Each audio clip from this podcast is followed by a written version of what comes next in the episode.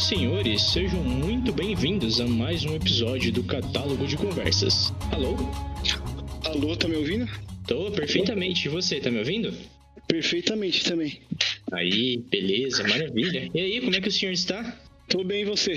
Bem também, tamo aí, né? Mais um dia, menos um dia.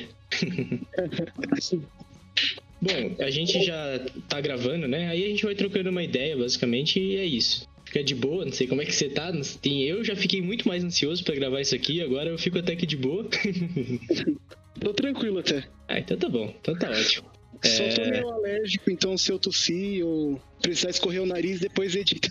Ah, tranquilamente, tranquilamente. Até ia aproveitar pra perguntar, é, que eu gosto muito de saber sobre alergia, né? Eu como um cara alérgico, qual que é o seu, seu diagnóstico aí? Gente, eu tenho rinite alérgica. Hum, delícia, hein? Nossa senhora. Já Não fiz falo. cirurgia e tudo mais, mas vira e mexe ela volta. É, normal. A minha também, eu tenho também, vira e mexe ataca e é, tipo, terrível. A minha também, mas eu não tenho, tipo, corrimento, nem, nem espirro. O meu é só tosse, muita tosse mesmo. Uhum, Agora entendi. Tá bem tranquilo, porque eu tô cuidando. Então, o meu sempre foi nariz o problema, né? Escorria direto, eu ficava fungando e assoava e não saía nada. Nossa, horrível, cara, horrível. Depois Nossa, eu comecei, imagina. eu comecei a, eu comecei a usar um remédio de uso contínuo lá pro nariz, né? Tipo um spray, assim, é tipo um soro. E uhum. nossa, melhorou, melhorou tipo um bilhão por cento, sabe? O meu é meio ilegalzinho. Que eu comprei, consegui arrumar do exterior, mas de qualidade, sabe? Nada é, ruim. É um remédio feito à base de canabidiol, então ele relaxa os meus, os me, as minhas traqueia, a minha traqueia, os meus pulmão, pulmões. Nossa, tô, tô brisado já. Tô brincando, tô não. Só que não tem efeito nenhum. Entendi. Interessante, não, não conhecia essa alternativa ao tratamento, não. Mas foi o único que resol- é, resolveu de fato, sabe? O resto tudo uhum. só maquiagem. É, bom, antes de tudo, esse, o meu convidado de hoje é o João. Se o senhor quiser fazer alguma introdução à sua pessoa aí, fique à vontade. Uh, bom, meu nome é João, eu tenho vinte e um anos, eu, mo- eu moro em São Paulo, mas sou de Poá. E eu sou vegano há quase dois anos e vegetariano antes do veganismo há três anos. Perfeitamente. Antes de entrar nesse assunto magnífico que a gente vai ter hoje, eu queria saber como é ser da mesma terra de Vinicius Cardi aí. Queria que você pudesse falar algumas palavras sobre ele aí do fundo do seu coração. Bom, é meio vergonhoso, né? Ainda mais que ele mora quase na mesma rua que eu.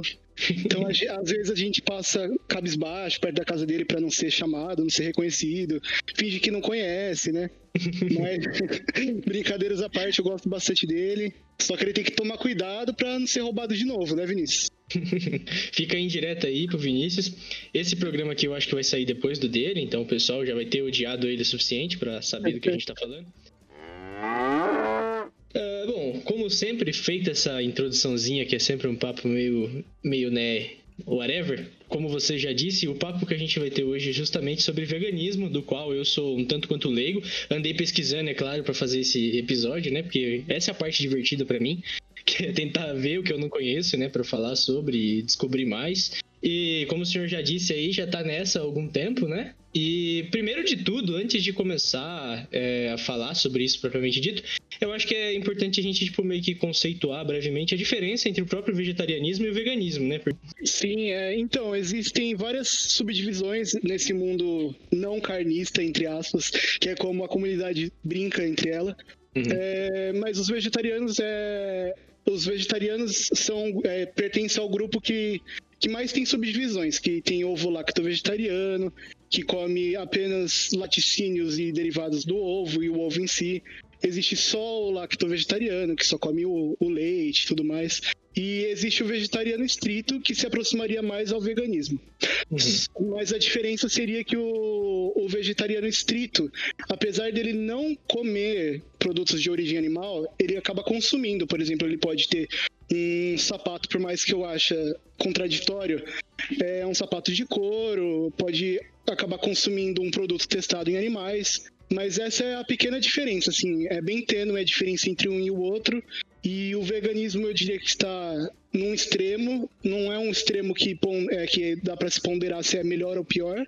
E o, veg... o ovo-lacto-vegetarianismo está no outro extremo, da mesma comunidade. É, bom, eu sempre tive essa... Eu, nunca foi muito difícil para mim separar, né? Eu sempre entendi mais ou menos. Claro que com o tempo eu fui entendendo melhor as divisões, mas eu fiquei bem surpreso em saber que tem bastante gente que ainda acha que o, vegetari... o vegetarianismo é pior que o veganismo. É, pior não, pior é a palavra errada para usar, mas é mais radical nesse sentido do que o veganismo e etcétera. E... Então eu achei interessante trazer isso. E aí, como é de praxe, né, falar com alguém que é vegano e tudo mais, a pergunta mais clássica é como é que você chegou a isso, né? Quais foram as conclusões que você tirou durante sua vida, as coisas que você viu que falaram, putz, eu não posso mais consumir, participar dessa, dessa indústria que é a indústria da carne, né? Então, é, assim como o seu entrevistado anterior, eu não, tive uma, eu não tenho uma história tão interessante para contar como as pessoas que assistem ao abate, têm um, um I D sete, alguma coisa do tipo. Eu sempre fui uma pessoa que, que foi considerada pela sociedade em si mais delicada, sabe? Nunca curti muito, é, por exemplo, ah, tem crianças que gostam de, sei lá, coisa violenta, de pescar, essas coisas. Eu nunca fui muito interessado nessas coisas. Eu sempre fui um pouco mais, é, mais é, emotivo em relação a essas coisas. Então foi um processo ao longo da minha vida. Nunca tive a necessidade de assistir a um documentário que mostrar, mostrasse cruamente o que, que é o abatedouro, como que funciona, para ter esse mindset, sabe? Foi uma coisa que foi evoluindo. E perto dos meus doze, treze anos, eu sempre tentei virar vegetariano. E acabava recaindo, e não tenho problema nenhum em dizer isso, não tinha problema em dizer na época. É, até que um dia, que eu sou muito oito ou oitenta, né? Muito extremista. É, teve um dia que eu acordei e falei, ah, a partir de hoje eu não como mais carne. E eu lembro até o dia, foi dia doze de janeiro. A do ano eu não vou me recordar, mas fazem quase cinco anos, então se fizer as contas, sai aí o resultado. E aí eu passei três anos como vegetariano, e como eu tenho uma coisa com o número três, que eu não sei explicar, é, no meu aniversário de três anos de vegetariano, de vegetariano, eu acabei resolvendo virar vegano, assim como o vegetarianismo, de um dia pra noite, sem precisar é, assistir documentários e coisa do tipo. Só entrei no mundo, sabe? Meio que caí de paraquedas no universo. Fui pesquisando, porque eu tinha alguns colegas que conheciam, e foi ah, isso. Eu acho que é até interessante essa sua fala, no sentido de não ter nenhuma coisa especial, né? Porque pode ser que as pessoas esperem isso acontecer para tomar uma atitude, né? E não necessariamente é o caminho, né? Você pode simplesmente refletir ou então é, rever alguns conceitos, princípios para mudar isso, né? Porque a gente vê muita história, claro, da pessoa que viu o vídeo, viu um jogo, viu, sei lá, alguma coisa na internet, ou então viu uma, um vídeo de uma criança. Eu vi até um relato de uma moça falando que ela viu um vídeo de uma criança. É, era tipo um peixe, uma coisa assim. Não, era um polvo, e a criança não queria comer o polvo porque, porque, tinha, porque não queria que o bichinho sofresse, né? Esse tipo de coisa, né? Então você espera uma coisa assim diferente, mas não necessariamente você precisa, né? Assim como para muitas mudanças na sua vida, não precisa acontecer alguma coisa mágica, uma coisa impactante de verdade para você mudar, né? Basta você ter a vontade. Muito bom esse seu relato nesse sentido. E aí, passando ao segundo ponto, né, que você até falou das recaídas e tudo mais, né, quais foram, assim, as principais dificuldades que você enfrentou nessa, nessa transição, nesses processos de tentar se libertar do, da carne, de qualquer outro produto, né, que venha de origem animal, tem origem animal, aliás? Bom, eu acho que a maior dificuldade para quem está tentando transicionar ou coisa do tipo, tentando diminuir até, é o modo como a sociedade lida em si, porque a sociedade, principalmente a brasileira, ainda não está adaptada a receber esse grupo, que é um contingente crescente, né? Então, por exemplo, já aconteceram episódios em que eu fosse num restaurante e estava escrito que era um ravioli de queijo, e na hora que eu mordia era de carne. Então, é, são esses pequenos descuidados que eu acho que, que, acabam, sendo difi- é, que acabam dificultando a vida de quem, quem quer transicionar. Agora, essa é a minha experiência. Existem pessoas que têm recaídas é, propositais, e eu também não critico cada um, cada um, que sente vontade de comer mais uma vez, de retomar. E é isso aí. Porque eu acho que entra no mesmo critério, porque a sociedade em si, ela tá acostumada com, o, com a nossa dieta carnista, entre aspas, né? Como eu disse, é a brincadeira que, que a comunidade faz. Então, você sempre está sendo pressionado a, a sair, vai ter um hambúrguer, não vai ter uma comida vegetariana para você, ou vegana. E aí é, cai mesmo nessa tentação, aí vai de, um, de cada um.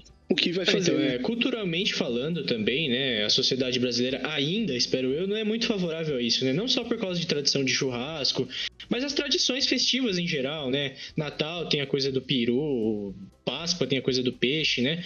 Tudo é muito voltado ali em volta também da religião, mas a maioria dos rituais de alguma forma envolve animal, né? E as pessoas, como você disse, não estão muito preparadas ainda. É, a cultura ainda não está nesse nível, parece. Eu não sei se é uma questão de nível, mas a gente ainda não tem essa preocupação, né? Parece que é uma coisa tão longe pro brasileiro, né? Eu mesmo tenho poucos amigos que são adeptos e isso me incomoda um pouco até, porque eu vejo que é bem crescente, mas eu vejo que o Brasil, assim, em muita coisa não se mexe tanto, né? Acho que podia ser, ter um movimento maior em cima disso, né? É, mas muito, muito legal o seu relato, eu achei. Eu tenho, como eu falei, eu tenho um monte de coisa para perguntar aqui e acaba até coisas que você já falou aqui que depois eu vou voltar a falar, né? Até a questão de comer fora, né? Que eu acho que deve ser o pior, né? Assim, né? De, de encarar, é, né? É, é relativamente difícil, mas se você for pensar, existem várias coisas que estão no nosso cotidiano que são tão simples que a gente nem, nem percebe que são veganas em si. Por, por exemplo, você pode sair e num prato feito vai uhum. ter arroz, feijão, alface e batata frita. Esse prato em si, tão simples do nosso cotidiano brasileiro, certo, e que a gente acaba não percebendo, é vegano em si, entendeu? Então, acaba sendo difícil e não difícil uhum. ao mesmo Sim, tempo. Mas, como eu disse, esses restaurantes mais hamburguerias, uhum. é, restaurantes japoneses, são poucos que oferecem é, alternativas vegetarianas e muito menos, muito, é, e menos ainda outros que oferecem alternativas veganas, né? Mas eu sinto que é, é um movimento crescente uhum.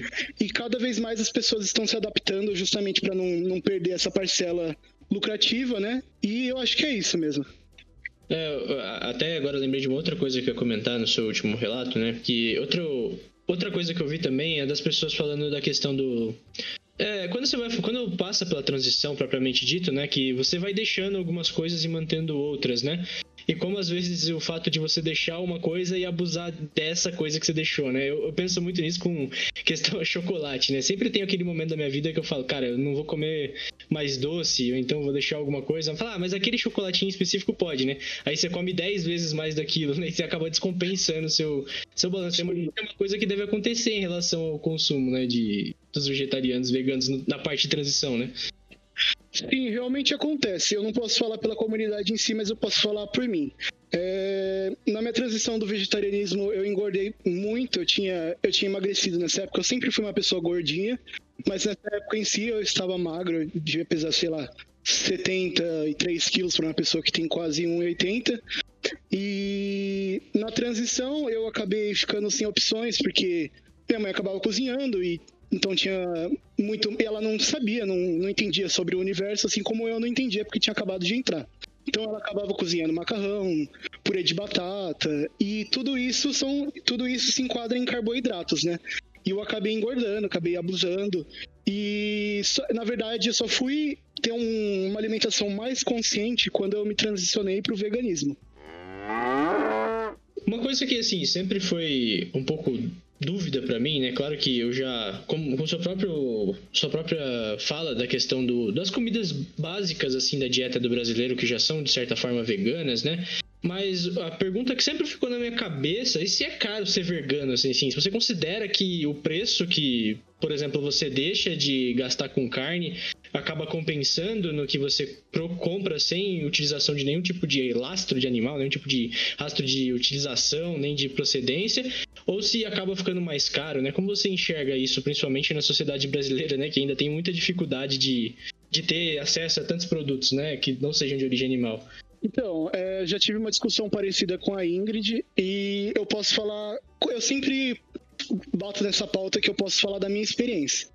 Comparando os meus gastos anteriores ao veganismo e agora no veganismo, eu posso dizer que houve uma redução de aproximadamente cinquenta e cinco por cento, sessenta por cento no meu custo de vida, porque meu alimento base em si acaba sendo mais barato do que consumir, é, por exemplo, uma peça de picanha ou sair toda semana, porque não é todo lugar que eu posso comer. É, mas, por outro lado, existem produtos industrializados e até cosméticos que acabam é, sendo bem mais caros do que... do que os comuns, justamente por serem pioneiros nessa, nessa, nessa iniciativa, sabe? E eu acho que é ruim, mas ao mesmo tempo não tanto, porque tudo que é pioneiro acaba tendo um valor superestimado por conta de não ter uma, uma parcela é, de consumidores tão grande. É, e aí acaba sendo caro, então não é todo mundo que consegue ter acesso a, por exemplo, uma carne vegetal bem, bem elaborada e coisa do tipo.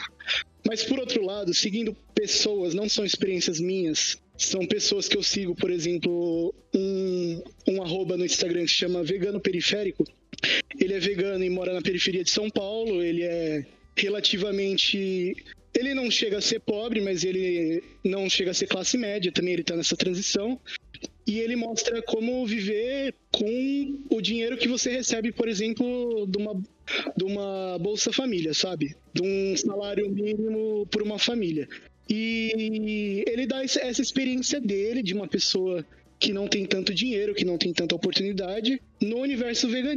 do universo do vegan... do... perdão, do universo do veganismo. E eu acho muito interessante você olhar para essas pessoas com uma perspectiva diferente, né? Porque é uma, a gente preza tanto por, um, por uma, entre aspas, conversão de pessoas ao veganismo e tudo mais, mas a gente acaba é, excluindo essas pessoas da nossa comunidade. Então eu acho legal a gente ter um olhar mais atencioso para essas pessoas e para a população pobre em geral, porque se você quiser... Entrando no mesmo discurso do seu amigo que é evangélico. Se você quiser converter a massa da população, você não vai focar na classe média, na classe média alta. Você tem que focar nessa população. Então eu acho legal que existam iniciativas como essa do cara que ensina e demonstra que atinjam essa parcela que é a maior, majoritária da nossa população, né? Com certeza.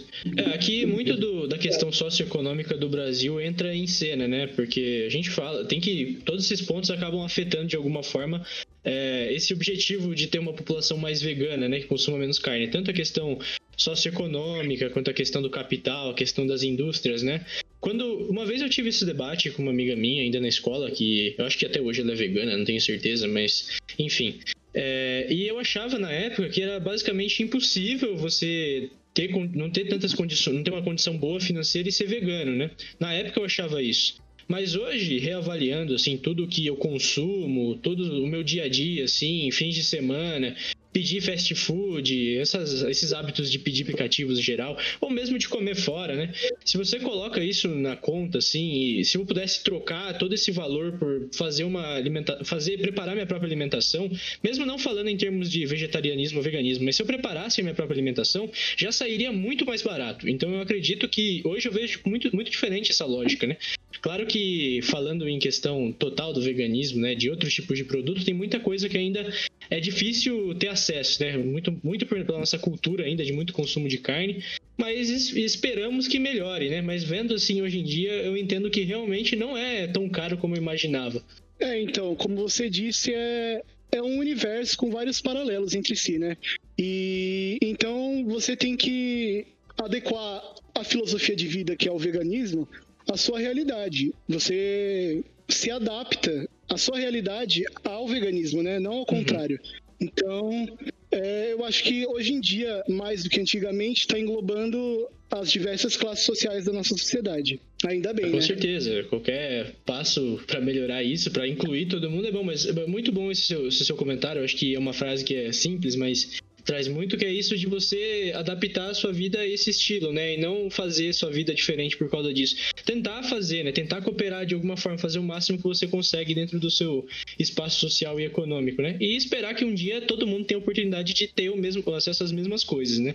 Mas aí já é um discurso aí que vamos chamar de socialista e tudo mais, então... eu, não, nunca vi esse negócio aí de socialismo, eu não, tô fora. Longe, né? é... E aí, outro ponto que eu queria perguntar, né, já que a gente está falando de consumo, de comida, de produtos, né? É fácil identificar produtos veganos, assim? É, é uma coisa que demanda tempo? Eu imagino, assim, que quando você vai comprar uma coisa, você pega tudo assim e lê o rótulo dez vezes para ter certeza, pesquisa a origem ali do negócio, do corante, do outro. É, você consegue fazer esse exercício? Como é que você faz isso, né, na hora de consumir alguma coisa? Então, realmente é uma coisa bem complicada, ainda mais no Brasil, porque o Brasil não existe um, um selo é, que realmente, de fato, é, exemplifique se o produto é vegano ou não. Ele pode conter um selo que é vegano, hum. mas como no Brasil não tem nenhuma legislação, nada efetivo, aquilo pode ser um simples greenwashing, que é como a comunidade chama, que é, é uma transformação de um produto simples, comum, numa embalagem mais eco, sustentável e tudo mais, e acabam chamando o produto de vegano quando ele simplesmente não é. Uhum. E fora isso, existem os produtos que, como você disse, precisam de um tempo mesmo. É, que no meu começo da transição eu passava horas no mercado lendo rótulo, e chega a ser chato mesmo.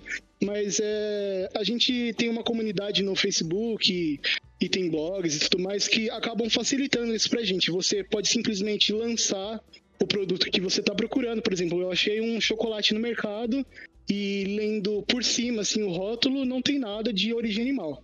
Mas como é, a gente participa da comunidade vegana, vai além do, do produto e do que é fabricado, do que é feito o produto em si. Então vem se tem exploração animal no processo e tudo mais. E como tem essa comunidade que, que é bem grande é, nas, na internet e nas redes sociais, você envia essa sua dúvida e eles simplesmente te respondem em questão de horas, hum. minutos ou dias até. E existe também hoje em dia um guia, um dia, um guia vegano que contém alguns produtos comuns no mercado que são veganos e que facilita a nossa vida. Mas realmente é bem difícil procurar, é um exercício de leitura praticamente, porque você passa dias, horas da sua vida lendo o rótulo só para saber se você pode consumir ou não. Mas é um trabalho tranquilo, sabe? Não é uma coisa que, ai meu Deus, vou ter que ler. Porque como eu tô de bom, bom agrado nesse movimento, então é uma coisa que é um, um mal necessário, sabe? Interessante, eu, nem, eu nunca ia imaginar que ia ter uma comunidade forte assim nesse sentido. Claro que eu sabia de uma comunidade grande, mas esse mecanismo que a internet possibilita é muito interessante, porque facilita muito essas relações, né? Mas, por outro lado, né, disso que a gente tá falando de você olhar, o que você estudar, você tá basicamente estudando o que você tá comendo, né, o que você tá comprando.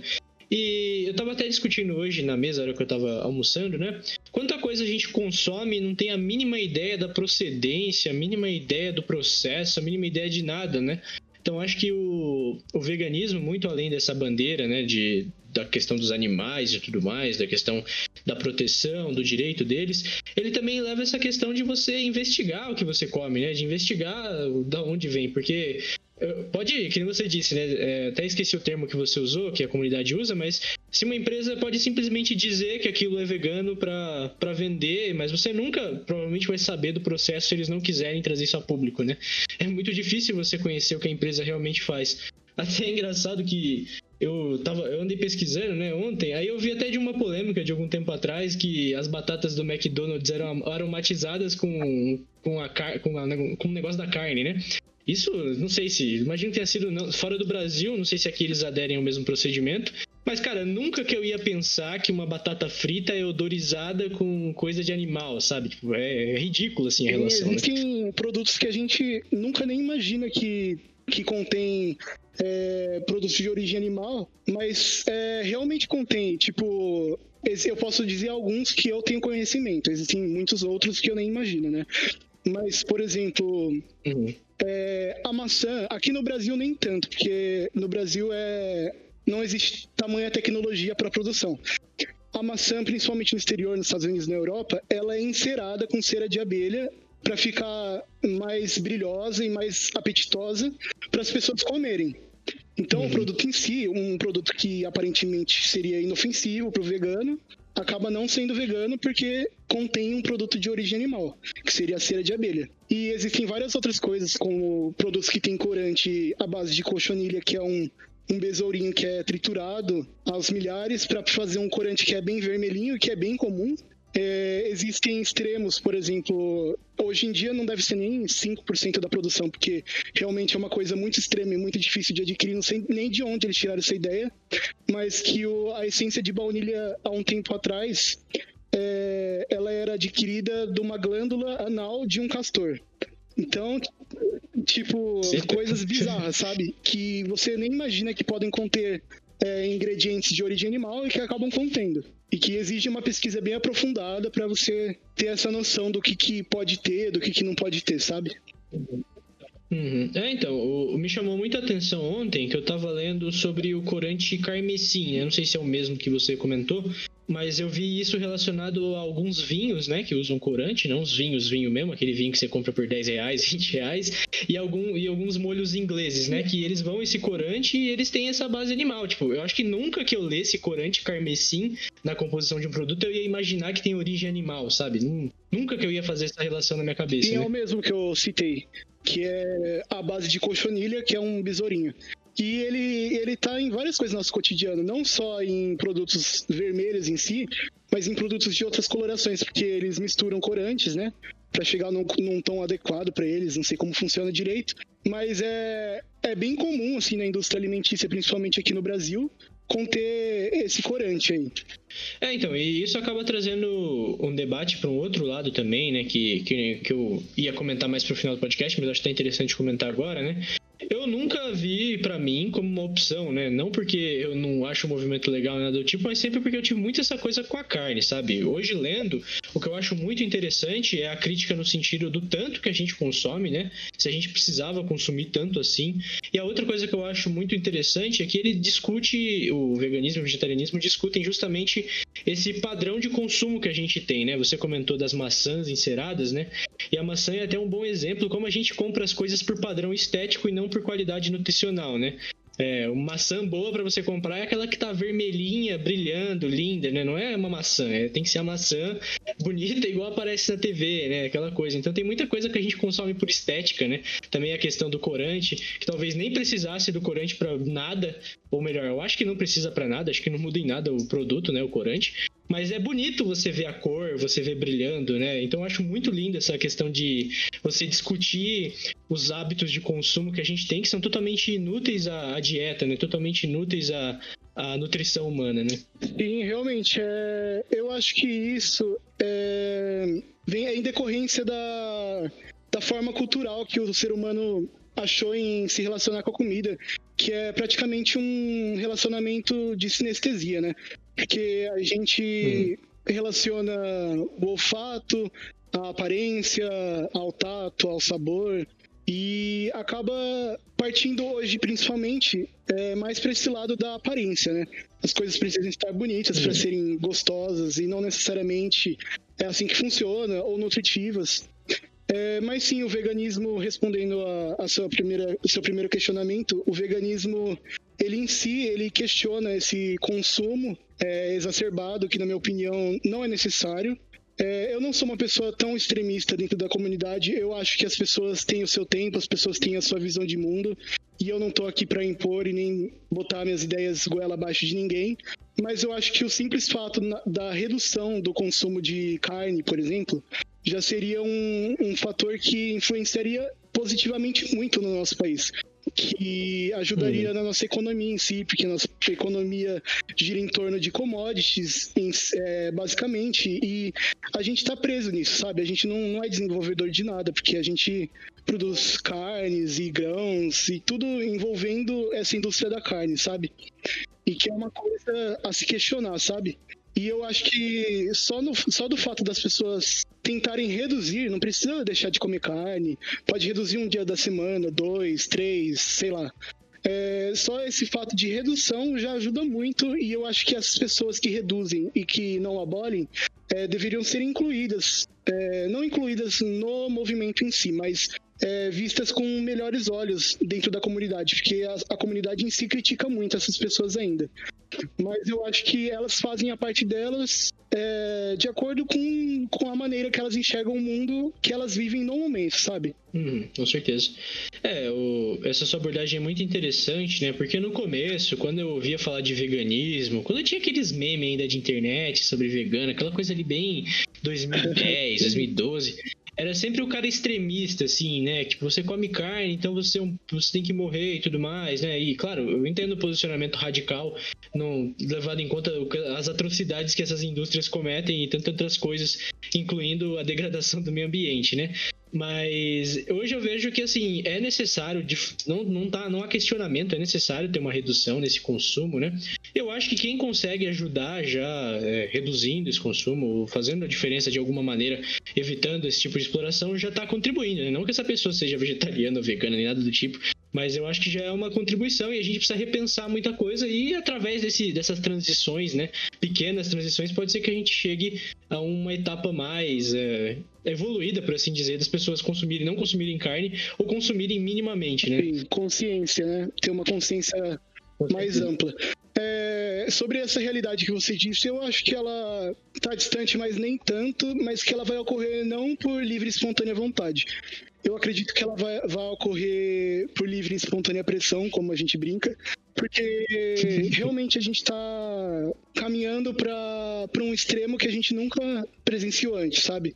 É, cada vez mais a gente gasta litros e litros de água para produzir poucos quilos de carne, enquanto tem gente passando sede. Então eu acho que é, essa diminuição na, no nosso consumo de produtos de origem animal vão ocorrer daqui um, uns, uns anos, pode ser uma década, não posso prever porque eu não sou vidente, eu só sou vegano.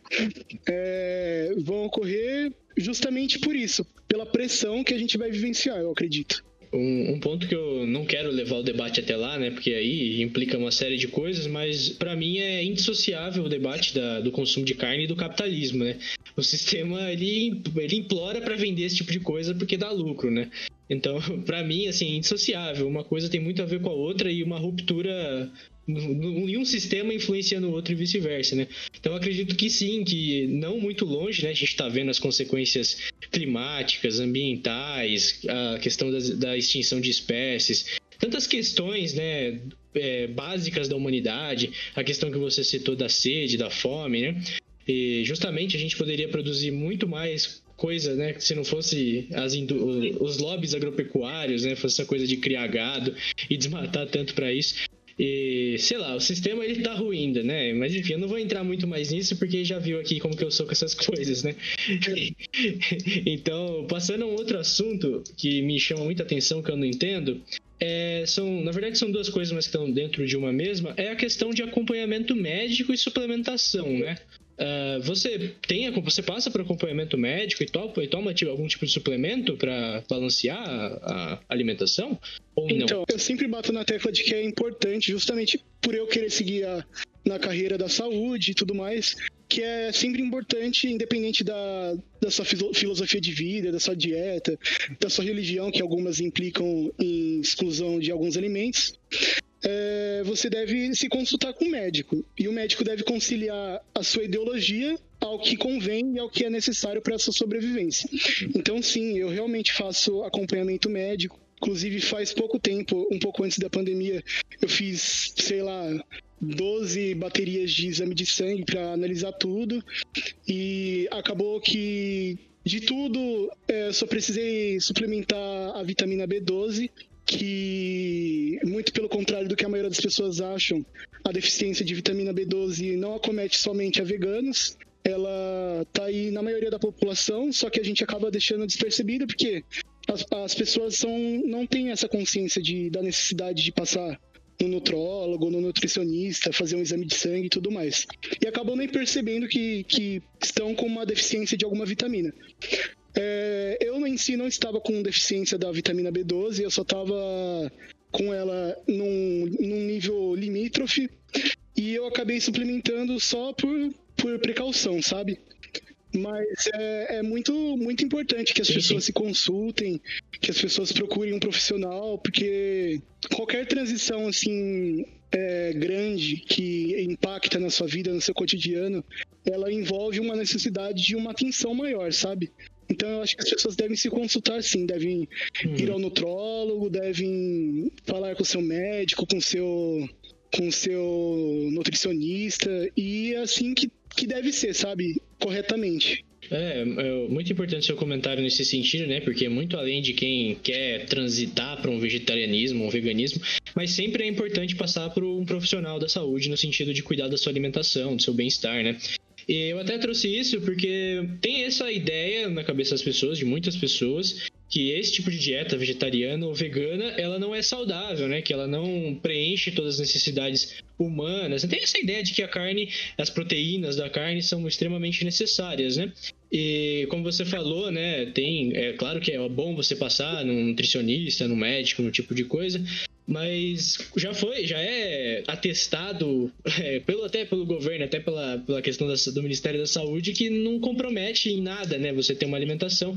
Claro que no caso do veganismo, um pouco, um pouco ali mais à frente, se você for falar, por exemplo, na infância, você precisa de um acompanhamento mais severo, né, porque a infância é uma fase ali mais complicada, mas claro que é possível superar. E muito importante também a citação que você fez sobre a B doze, né? Até tinha esquecido, porque eu anotei da questão da, da vitamina, mas a vitamina B doze, ela até ela falta em muitos diabéticos, por exemplo, né? Quem é diabético tem, costuma ter deficiência de vitamina B doze. Então não é uma questão exclusiva de quem não consome carne ou coisa do tipo, é uma questão normal do ser humano, ainda mais em tempos que a gente não toma sol, né? Que a gente fica só dentro de casa, ou então dentro do trabalho, né? Enfim, muito, muito boa sua pontuação nesse sentido. Eu só eu trouxe mais esse tópico para lembrar que é, não é porque você não come carne que você não é saudável, né? Que é uma coisa que ainda as pessoas têm essa, essa ideia falsa. Sim, então, falando um pouco mais sobre os meus exames, é, para as pessoas que estão escutando terem uma noção maior é, desse mito que foi criado em cima do veganismo, em cima da indústria da carne, é, os meus exames deram completamente perfeitos e, e em disparidade, ou, ou da, da minha família, da minha mãe, do meu irmão, do meu pai, tiveram várias pontuações que precisavam ser corrigidas e eles comem de tudo. Então, é, eu acho que é, vai muito mais do que você come no macro do que no micro, sabe? Não pode analisar, ah, essa pessoa é vegana, então ela não é saudável porque ela só come alface. Ou, ah, essa pessoa come de tudo, então ela é super saudável. É, eu acho que as pessoas têm que ter essa visão mais ampla do, do movimento em si e do, do consumo pessoal de cada um, uhum, sabe? Completamente, com certeza. É, a, a gente às vezes tem vícios alimentares, né? A gente abusa de algumas coisas e é independente de ser, de ser dieta, né? Quantas pessoas têm quadro de triglicérides ou de... É, é, como que é? Até esqueci, gordura, gordura, gorduras... É, tem essas gorduras lá que dá menos, dá mais... Enfim... A gente tem muitos desbalanceamentos alimentares e não é o veganismo que vai trazer mais, né? Muito pelo contrário. Eu dei uma pesquisada, né, nos produtos, né? E eu vi muita coisa assim que me chamou atenção na questão do veganismo, né? A questão, a questão dos shampoos é óbvio que eu já sabia, né? Que tem muita coisa que é usada à base animal. É claro que tem muitas linhas de produto que eu vejo que são, pelo menos atestam que são veganas, né? Imagino que sejam. Mas eu também vi a questão dos fogos de artifício, vi a questão de sacola plástica, pasta de dente. Cara, eu fiquei assim abismado de pensar quanta coisa que tem trabalho animal ou é de origem animal. Isso é uma coisa que não entra na minha cabeça, mano. Eu fiquei muito abismado de pensar quanta coisa que eu consumo que eu nem sei de onde vem, né? Eu posso estar me matando. Aliás, provavelmente eu tô, né? E todo mundo tá nessa sociedade. Mas, mas eu não sei... Sim, então, é, realmente é, é muito grandioso, sabe, essa noção. E até eu não tenho plena noção de tudo que envolve. É, e eu sempre prego que o veganismo, ele não é a exclusão completa do sofrimento animal. Porque até, como você disse, numa sociedade capitalista, é impossível você ser totalmente livre de crueldade, tanto animal quanto pessoal, sabe, do, da questão da sociedade em si. É, mas eu acho que o veganismo ele vai mais pro lado da, da tentativa de, de diminuir ao máximo essa exploração animal e até mesmo é, do ser humano, sabe? Exploração de, de pessoas que trabalham em mão de obra, mão de, de obra escrava. Sim, sem e tudo trabalho mais. Infantil, né? Muita coisa assim nesse sentido. Sim. E é muita coisa, como você disse, que a gente não sabe, não pesquisa, e porque são muito maquiadas, que envolvem exploração tanto animal quanto infantil, humana e tudo mais. Então, é uma coisa muito complexa que a gente ainda não tem total noção e nem total alcance sobre o que, que a gente consome, que tem traços de origem animal... E que, como você disse, são muitas escovas de dente, barbeadores, é... nossa, é um universo infinito. Nossa, aí. Pra você ver, eu acho que só você tendo, tentando transitar pro veganismo, mesmo que você passa a observar tanta coisa que você consome assim, né? E, assim, é, bom, tem mais alguns tópicos a levantar aqui. É, o primeiro deles que eu queria comentar, não sei se você já assistiu, e eu até trouxe, porque nos outros podcasts quase todos eu falei de cinema coreano, né? E eu queria falar do Okja, não sei se você já assistiu. Ah, Okja, sim, sim, assisti. Bom, enfim, eu só queria passar por cima, que eu acho que é uma ótima referência aí, né, que... É um filme que eu acho que é uma ótima referência, até não sei se você concorda comigo, mas eu gostei muito de assistir essa crítica, assim, bem, bem escancarada e bem meio... É, é bem que uma caricatura mesmo, sabe? É bem caricaturada, mas é uma crítica bem legal, eu achei o filme muito fofo, assim, e o fim dele não é uma coisa, assim, ah, muito, muito feliz, é uma coisa meio chocante de qualquer jeito, né? Eu gostei bastante, acho que é um, uma fonte material aí, eu que pelo menos gosto de cinema, e aí indico como, como isso, né? E eu acho bem interessante esse filme em si, porque ele, ele não foi feito para a comunidade vegana e vegetariana em si. Ele foi feito para as pessoas comuns, digamos assim. É, e justamente por isso eles tentaram trazer uma coisa mais lúdica, sabe? É uma coisa... É, manipulada artificialmente, não trouxeram, por exemplo, um porco ou coisa do tipo, justamente para trazer essa, esse universo menos é, cruel e menos realista que é o que a gente vive. Eu acho bem interessante porque é um filme relativamente leve, é, fácil de assistir e, e que faz você questionar, independente se você come carne, independente se você não come, o nosso consumo e como a gente trata é, os seres vivos e os animais em si, né? Eu acho o filme bem interessante e eu escutei vários relatos de amigos meus, tipo, ah, parei pra refletir, realmente eu tenho que reduzir e tudo mais. Então eu acho um filme bem interessante. É, eu acho... Eu também fiquei muito... Fiquei refletindo muito depois desse filme, principalmente... É, não principalmente, mas fiquei refletindo muito. E fiquei pensando muito também a questão da crítica que ele faz, assim, a, a indústria, né? A, a questão desse lucro por trás da carne, né? Essa coisa de modificar geneticamente para dar a melhor carne, dar o bicho mais gordo possível, é, com a carne mais gostosa e inventar todo um lobby ali para fingir que é natural. Putz, eu fiquei pensando, cara, quantas... Quantas monstruosidades a gente consome sob a bandeira de que é natural, né? E, e nem, nem somente na, na questão da, da alimentação, né? A gente pode observar em outros campos que acabam abusando dos animais em si, que é, por exemplo, a indústria é, dos pet shops, por exemplo, e, sabe? Foram totalmente modificados geneticamente só para ter uma aparência engraçada, para eles serem meio desastrados e agradarem ao ser humano. Então, tipo, a que ponto a, a indústria do nosso consumo que envolva, que envolva exploração animal chega, sabe? É, por exemplo, o show com as baleias no, nos parques da, de Orlando. São coisas que são, acabaram caindo no, no senso comum, acabaram caindo numa coisa que a gente leva como aceitável, mas é porque a gente está acostumado, mas que se você parar para analisar, são atrocidades que são desnecessárias, sabe? Não tá sendo uma hum. coisa, por exemplo, para alimentação, que para algumas pessoas é necessária, não, não é só para entretenimento e só para agradar o ser humano, sabe? É uma coisa tão é. egoísta e mesquinha, na minha opinião, claro. É, antes de eu citar esse ponto especificamente, da questão do entretenimento, né, entre muitas aspas, eu queria falar dessa questão do Pug. Nossa, eu sempre fui muito puto com essa questão do, do Pug, velho. Mano, que raiva, cara. E o cachorrinho sofre, mano. Você vê a cara de sofrimento dele desde o primeiro dia de vida, mano. Eu fico...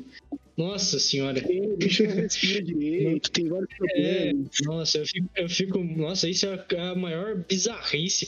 E as pessoas, além de fazerem essa monstruosidade, ainda pagam pra comprar o bicho, né? Isso eu acho bizarro. Tipo, três, é, quatro mano. pau num animal que não vai durar tanto quanto, por exemplo, um vira-lata é. que... que não foi modificado geneticamente, sabe? Cara, esse negócio de... Essas duas coisas, comprar bicho e... Bom, tem muita gente que compra, eu não sei nem como enfrentar alguém, nem sei se alguém que compra tem algum argumento pra dizer, né? Se alguém tiver, gostaria que viesse aí conversa, trocar uma ideia. Mas, cara, eu não consigo aceitar essa ideia de comprar bicho, mano. Tem tanto cachorro na rua, tanto gato. Tá certo que... É o que você falou, mano, é estética, né? Você quer aquilo que é, parece mais bonitinho, aquilo que é engraçado, né? Ah, dá uma raiva de pensar nessas coisas. Sim, então, eu posso falar por mim de novo que quando eu não tinha essa consciência que eu tenho hoje em dia, eu até postei nas minhas redes sociais esses dias, eu acabei juntando um dinheiro e acabei comprando um cachorro. Eu falo sem peso na consciência, porque realmente eu não tinha é, essa mentalidade que eu tenho hoje. Eu não posso me culpar por ações que eu tive anti, é, antigamente, senão eu vou ficar minha vida inteira é, me culpando por causa de carne e tudo mais. E eu tenho esse cachorro que eu comprei. Justamente por achar ele bonito, por ele ser moda na época. Mas hoje em dia, com a minha mentalidade, eu não compro mais nenhum animal. Tanto é que eu tenho dois gatos adotados e só pretendo adotar, sabe? De hoje em diante. Uhum.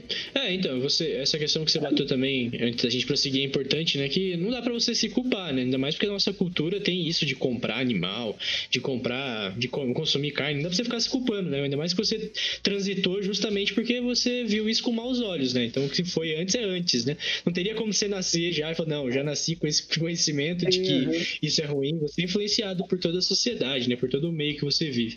É, mas enfim, outra mensagem pra galera que tá ouvindo é: não compre o seu bichinho, adote. Aliás, eu aqui tenho um monte de gato, daqui a pouco eu acho que eu vou ter mais uns cinco.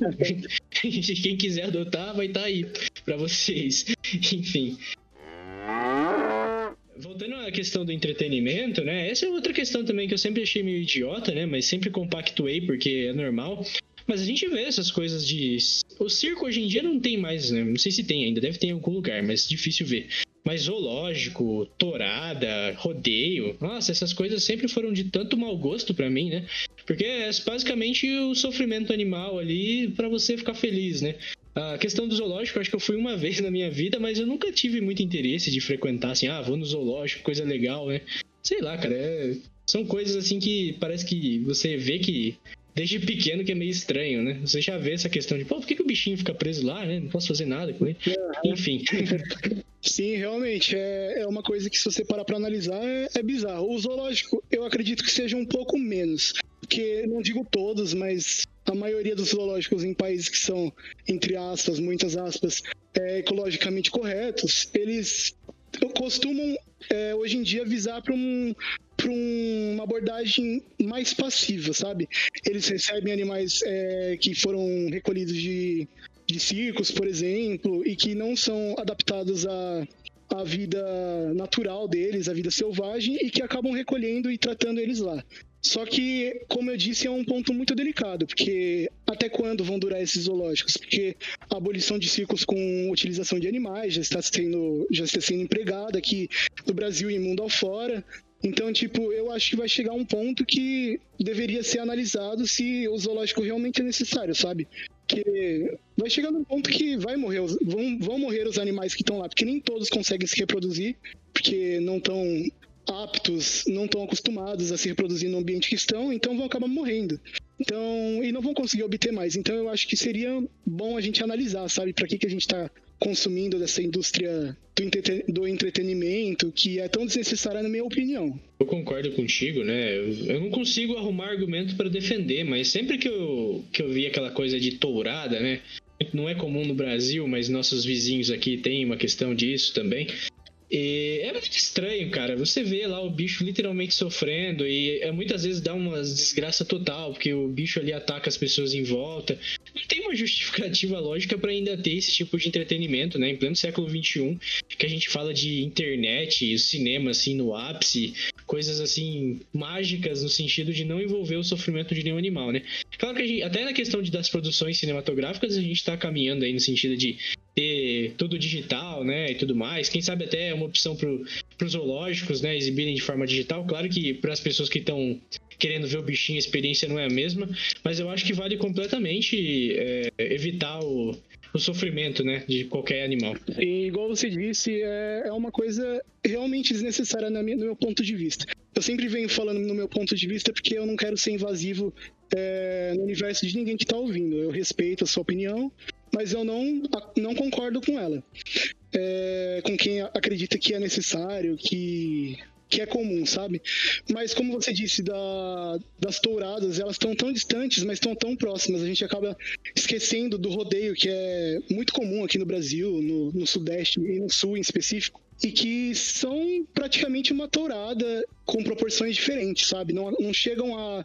a bater em si o animal, mas chegam a puxar pelo rabo, que acaba arrancando o rabo do, do boi, acabam estressando o animal, o animal acaba matando pessoas porque tá estressado, tá preso, foi irritado e tudo mais. E é uma coisa extremamente desnecessária, né? Porque você podia estar tá poupando a vida tanto do animal quanto da pessoa que tá se expondo ali, só pra você estar tá ouvindo um sertanejo e tomando um chimarrão e assistindo aquilo por diversão, sabe? É cultural, é difícil você criticar uma coisa que é cultural, mas na minha percepção é uma coisa desnecessária, sabe? Uhum. A gente, eventualmente, a gente acaba rompendo com algumas práticas culturais, né? Dá pra fazer isso, dá pra mudar o pensamento. Eu acredito que tem muito mais gente pensando assim. Tem gente que é indiferente, que prefere não pensar nada. Nada contra também. É, eu sempre digo aqui nesse podcast que eu tô sempre apto a receber opiniões diversas e tudo que venha para construir, para me agregar alguma coisa, que não seja puro achismo, né? E é bem-vindo aqui.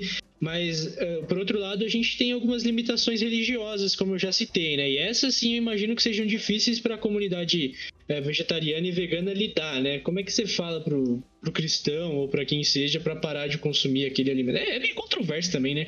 Porque se você for pensar em toda a questão evangélica da Bíblia e tudo mais, o consumo de carne de porco, por exemplo, é proibido, mas consomem do mesmo jeito, né? Então você vê que, assim, apesar do meu respeito às religiões, há muita controvérsia nesse sentido, e é uma relativização, né? A gente consome o que a gente acha interessante e a gente defende o que a gente acha interessante de acordo com o que a gente quer, né? É uma coisa meio bizarra. Principalmente na nossa, na nossa sociedade ocidental e, e culturalmente branca aqui do Brasil, a gente muitas vezes critica, por exemplo, é, religiões de matriz africana que envolvem sacrifícios e tudo mais, mas a gente acaba consumindo um peru que foi sacrificado do mesmo jeito no Natal, acaba comendo o salmão, o bacalhau no, na Páscoa, como você disse. Então eu acho que é muito da, da nossa visão ocidental e branca, sabe? Essa crítica seletiva, como você disse, para essas religiões que eu acredito que são mais criticadas, as de matrizes africanas. Eu não concordo com o que é, é, com o que é cometido dentro dessas religiões.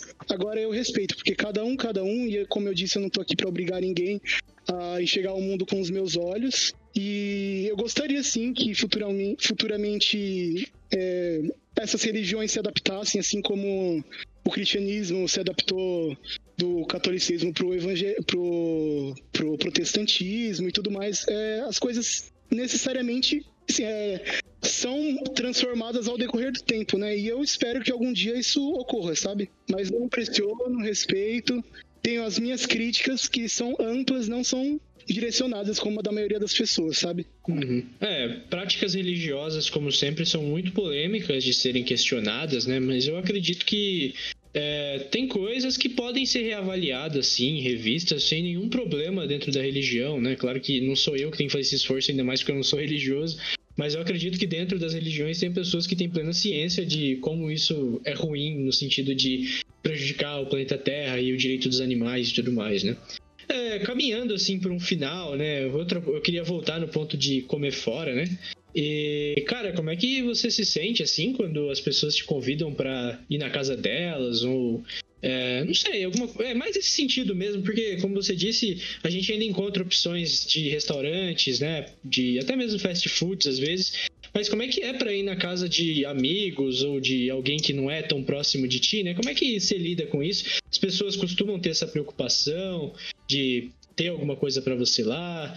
Você não gosta também que as pessoas se preocupem? Como que você se sente? Então, as pessoas em si, no geral, se preocupam bastante. Ah, o que, que você quer que eu compre? E tudo mais. Mas eu, eu não gosto de incomodar, sabe? Eu tô indo na casa da pessoa e eu me viro. Para mim não tem tempo ruim. É... Por exemplo, no aniversário da sua namorada Ingrid, que eu fui, eu fui e comi o que tinha pra mim. Eu não, não vou ficar exigindo nada, porque eu que sou uma pessoa que transgrediu, entre aspas, sabe? Eu não vou ficar obrigando os outros a, a se adaptarem pra mim. Eu que tenho que me adaptar, fui eu que escolhi essa mudança. Então, por exemplo, no aniversário da Ingrid, eu fui, tinha torcida de pimenta mexicana, que se adequa, eu não tenho certeza se adequa ainda, mas é, eu acabei comendo isso porque tinha isso, eu acabei comendo batata palha porque tinha batata palha, eu bebi água porque não podia beber refrigerante. Pra mim não tem tempo ruim, sabe? Eu tô ali não pela comida, eu tô ali pelas pessoas, por você, pela Ingrid, pelos meus amigos, pelo momento, sabe? Então realmente não é uma coisa que me incomoda, mas... É, como eu sempre venho dizendo, que até deve estar cansativo, é uma experiência minha. Entendi. É, então, eu, eu gosto de me... Se eu vou chamar alguém, eu claro que eu vou ter uma preocupação, né? Não sei se não passou pela minha cabeça naquele dia, enfim, não sei o que aconteceu, mas deveria ter arrumado coisa, só poderia ter me falado até, mas... Como, não, você, disse mas que, como é... você disse que você não gosta de incomodar, da próxima eu já fico, já fico lembrado disso. Não, não, mas como eu disse, tinha coisa pra mim, sim. Ah, mas é, é bom... E sempre vai ter, sabe? Uhum. Sempre tem uma batatinha, tem um pão francês... E é isso, é, sempre vai ter. Entendi. Ah, mas é interessante, né? Porque eu realmente eu ainda não sei me comportar em relação a isso, né? Porque que nem, se eu vou fazer um aniversário meu, por exemplo, a tendência é que seja um churrasco, né? E aí eu vou pensar, cara, aí, o que, que eu faço, mano? Que que... Claro que eu vou perguntar pra pessoa, né?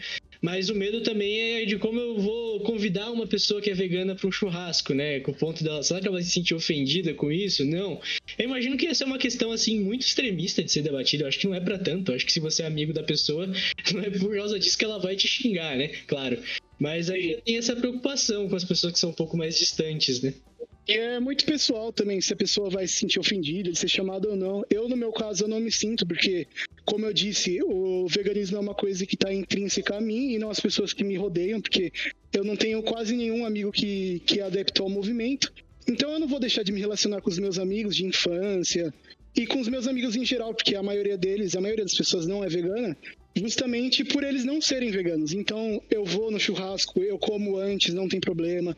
É, a pessoa zoa porque eu sou vegano, eu zoo ela de volta porque ela não é vegana. Não tem problema pra mim, como eu disse, não tem tempo ruim.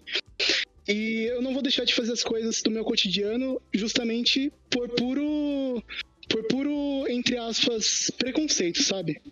Claro que eu adoraria que todos os meus amigos fossem veganos, que toda a indústria cultural que eu consumo, os artistas fossem veganos e tudo mais, mas é uma, uma coisa utópica, sabe? Eu tenho que me adaptar ao mundo que existe. Então eu vou fazer as coisas do meu cotidiano, vou sair com os meus amigos e não vou ser impedido de fazer essas coisas, sabe? Perfeitamente, com certeza. Acho que é, é por aí mesmo, né? Eu acho que isso não só voltado para o veganismo, né? Mas para tudo aquilo que você adere, todo tipo de ideologia, principiologia. Você não pode ser extremista ao ponto de excluir as pessoas, né? Claro que você tem princípios a lutar, você tem ideias a defender, mas eu acho que o principal é você também tentar converter essas pessoas de alguma maneira, mostrar que você é uma pessoa que não condena as pessoas, mas sim os hábitos, né? Porque é isso que eu acho que atrapalha muitas vezes, né? Eu não tô falando só de veganismo, tô falando de qualquer tipo de ideologia, ou, como eu falei, principiologia. Que por você pensar daquele jeito, você exclui toda e qualquer pessoa que não pensa igual, né? E acaba que você forma, entra numa bolha ali e não mexe com mais ninguém, né? Tipo, fica só você no seu, seu quadrado discutindo questões de princípio e ideologia, né? Enfim, muito boa abordagem. E, e aí, pra, pra final, né? Eu só queria comentar da questão aí. A gente tá vivendo aí em tempos de covid dezenove, né? Tempos de quarentena, que é ocasionada justamente pelo consumo de carne, né? Consumo de carne silvestre, no caso, né? E não só isso, mas aparentemente... Eu dei uma pesquisada, não sei se esses dados são muito atualizados, mas eu vi que aparentemente cerca de setenta por cento das doenças que a gente conhece hoje em dia tem de alguma forma alguma relação com o consumo de carne, seja silvestre ou não, né? Então acho que fica aí mais um alerta dos malefícios da carne, né? Não só na questão do sofrimento animal, mas também na questão da doença, né? Eu acho que o coronavírus é um grande exemplo do que está acontecendo aí, e a origem é justamente esse consumo inadequado e desnecessário, né?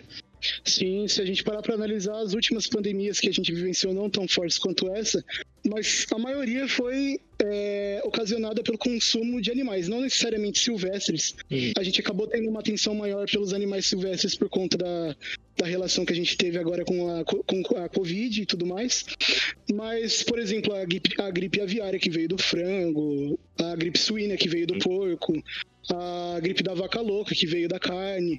Então, é, e são ocasionadas não necessariamente pelo consumo da carne, mas pelo consumo excessivo, que a gente começa a tratar os animais como produtos completamente, não como seres vivos. A gente começa a hibridizar eles, a gente começa... a dar remédios e, e é, alterar geneticamente, imunizar eles. Então eles ficam mais suscetíveis a, a vírus que são resistentes, sabe? Uhum. E que são transmitidos para o ser humano. Então a gente tem que ter esse cuidado, não com a abolição do consumo de carne, mas com a redução e a... E a... E essa visão, e ter uma visão mais consciente sobre o consumo de carne, porque realmente é uma coisa que, na minha, no meu ponto de vista, está sendo insustentável, sabe? Uhum. É, esse é um debate ainda também muito grande, né, da questão de transgênicos, de mutações genéticas, não só o que a gente dá diretamente pro, pro gado, pro porco, que seja, mas também o que a gente dá para eles se alimentarem, né? Tem toda essa questão também da agropecuária, de usar os pesticidas e tudo mais, né? É um debate muito grande e com certeza é insustentável a, a nível é, de pensar que a gente vai continuar vivendo assim. Com certeza, outros desastres no sentido de doença podem vir, vir e virão se a gente não mudar esse padrão de consumo, né? A gente não transitar para um consumo e uma produção mais ética em todos os sentidos, né? Bom, enfim, eu acho que por hoje era o que eu tinha para te perguntar. Agradeço muito. Claro que a gente não chegou nem perto de esgotar o tema, tem muita coisa para falar.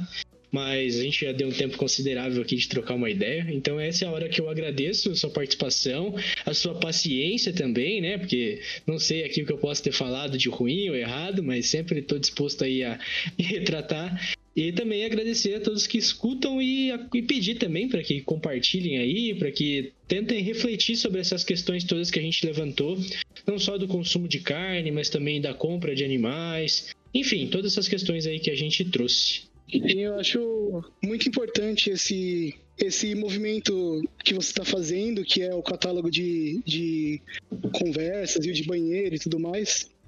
E eu acho muito interessante essa sua iniciativa, porque você está trazendo debates do cotidiano de cada um e que podem ser interessantes para pessoas, sabe? E que, como você disse em, em edições anteriores, são coisas que te trazem uma certa felicidade. Então eu acho bem legal o que você está fazendo. Eu agradeço o convite. Foi uma honra estar aqui, até porque eu já escutava antes de ser convidado, eu não esperava ser convidada. E eu acho bem legal essa iniciativa. Eu espero que você continue e continue convidando os nossos amigos, pessoas que você acha interessante para participar, que você continue aí crescendo cada vez mais. Ah, agradeço muito, e eu gosto sempre de frisar isso que você disse, né? Eu aprendo muito com os meus amigos, assim, eu acho que minha fonte de conhecimento são os hábitos dos meus amigos e coisas que eles vivem, né? Eu gosto muito de tentar tomar para mim, de alguma forma, as experiências de vida, né? Então é por isso que eu tenho estado tão feliz em trazer até essa conversa de hoje, é muito engrandecedora, para mim pelo menos, não sei quantas ouvintes, mas eu gosto muito de ter essas conversas simples assim, sobre uma coisa que a pessoa... É assim, tem tantas coisas que as pessoas vivem no dia, no dia a dia delas que é comum pra elas e pra mim é tão chocante, né, tão diferente. Eu acho legal poder compartilhar com a galera essas vivências, né? Então sou eu quem agradeço, como sempre, meus convidados são sempre convidados a voltar. E é isso, cara. Muito obrigado de coração pelo, pelos elogios, pelo apoio e também pela participação.